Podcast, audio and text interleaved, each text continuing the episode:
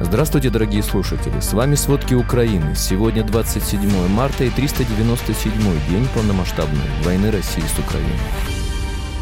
Российские войска продолжают нести большие потери в Украине.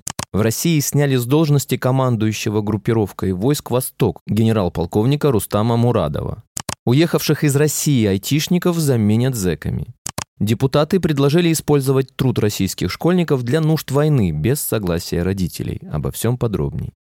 Сегодня утром в оккупированном Мариуполе прогремел взрыв. По предварительной информации взорвался автомобиль одного из командиров российских войск. Об этом сообщает городской совет. Также несколько взрывов прогремело в оккупированном Мелитополе Запорожской области. Об этом сообщает законный мэр города Иван Федоров. По его информации, взрыв прогремел рядом с кафе «Джокер» и казармами военных России. Кроме того, повреждено здание, в котором размещались российские силовые структуры.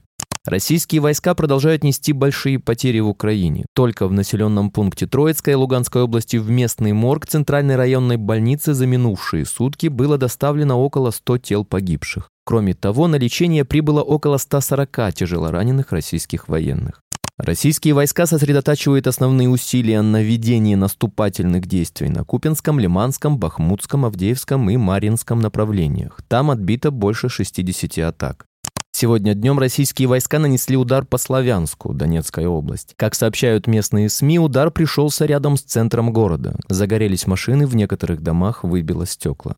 В воскресенье 26 марта возросло число погибших в результате ракетного удара по Запорожью 22 марта. В больнице скончался еще один пострадавший. Об этом пишет Укринформ. В областной военной администрации сообщили, что врачи в течение двух суток боролись за жизнь мужчины, но спасти его не удалось. Напомним, 22 марта российские войска обстреливали Запорожье и остров Хортица. Позже стало известно, что в жилой дом в городе попала ракета.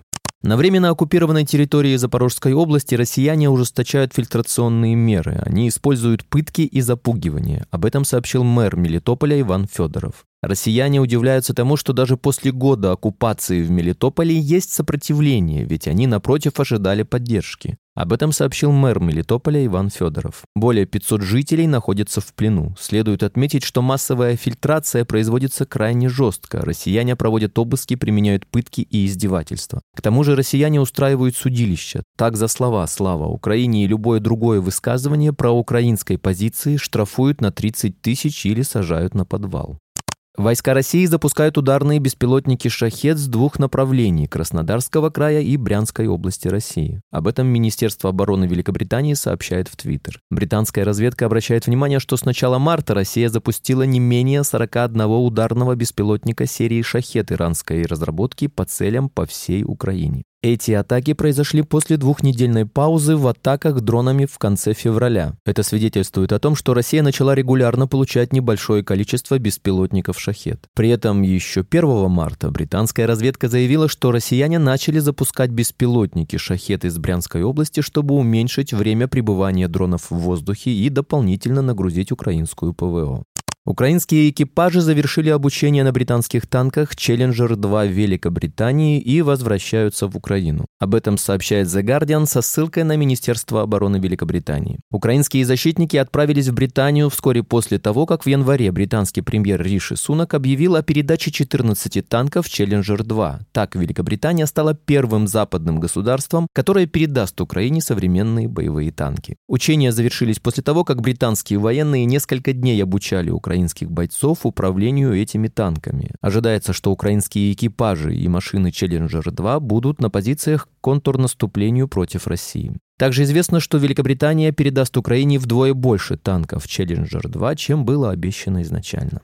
Министерство иностранных дел Украины требует созвать Совбез ООН в связи с угрозой размещения российского ядерного оружия на территории Беларуси. Напомним, накануне российский президент Владимир Путин заявил, что решил разместить ядерное оружие на территории Беларуси до 1 июля 2023 года. Он подчеркнул, что об этом его якобы попросил Лукашенко. В украинском МИДе назвали такое решение очередным провокационным шагом и отметили, что планы России подрывают основы договора о нераспространении ядерного оружия, архитектуру ядерного разоружения и систему международной безопасности в целом. В США отреагировали на эти заявления и заявили, что пока признаков подготовки к его применению России нет.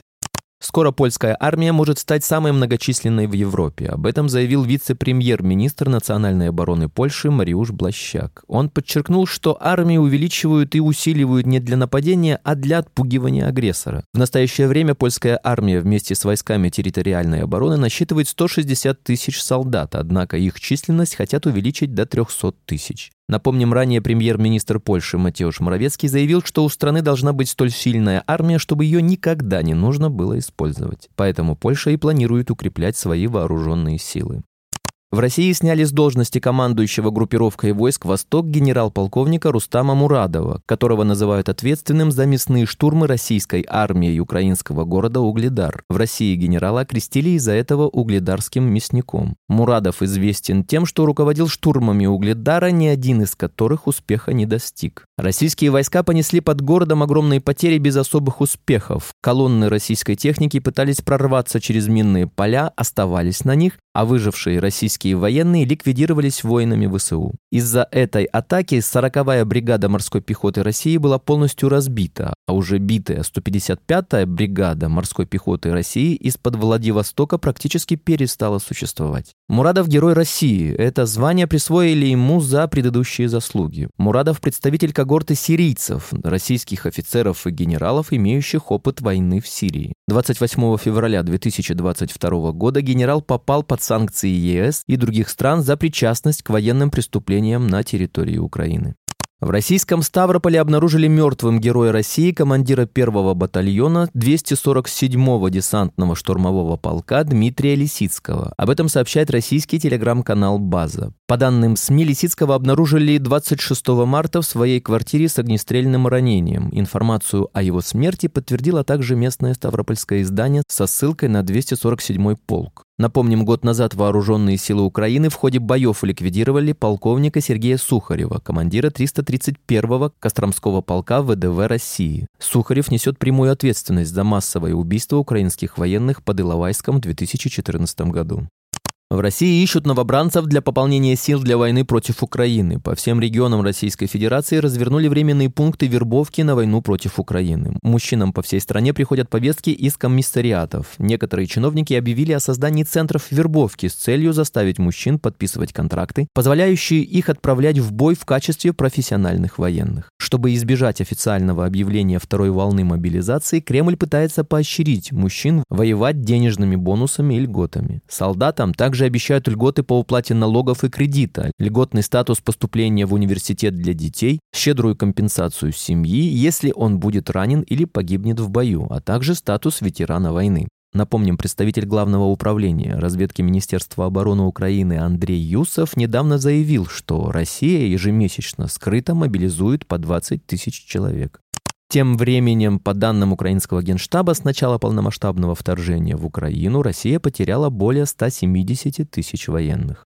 Уехавших из России айтишников заменят зэками. Осужденные в России могут заменить уехавших за границу специалистов IT-сферы. Соответствующий проект для Федеральной службы исполнения наказаний разработали сами заключенные. Бывший программист Аким Денисов и его товарищ, с которым он вместе учился в школе Сколково, пишет московский комсомолец. Средний срок нахождения осужденных в колонии сейчас составляет около трех лет, а средний срок освоения IT-специальности – полгода. Это означает, что после того, как специалист специалиста подготовят, он может работать по специальности минимум два года за решеткой. При этом мотивированные и способные осужденные составляют 15% от общего числа заключенных, что примерно равно 60 тысячам человек. Авторы проекта разработали внутреннюю платформу ФСИН для учета активности заключенного, контроля связи с внешним интернетом и коммуникациями с командой заказчика. Самим заключенным доступ в интернет не обязателен.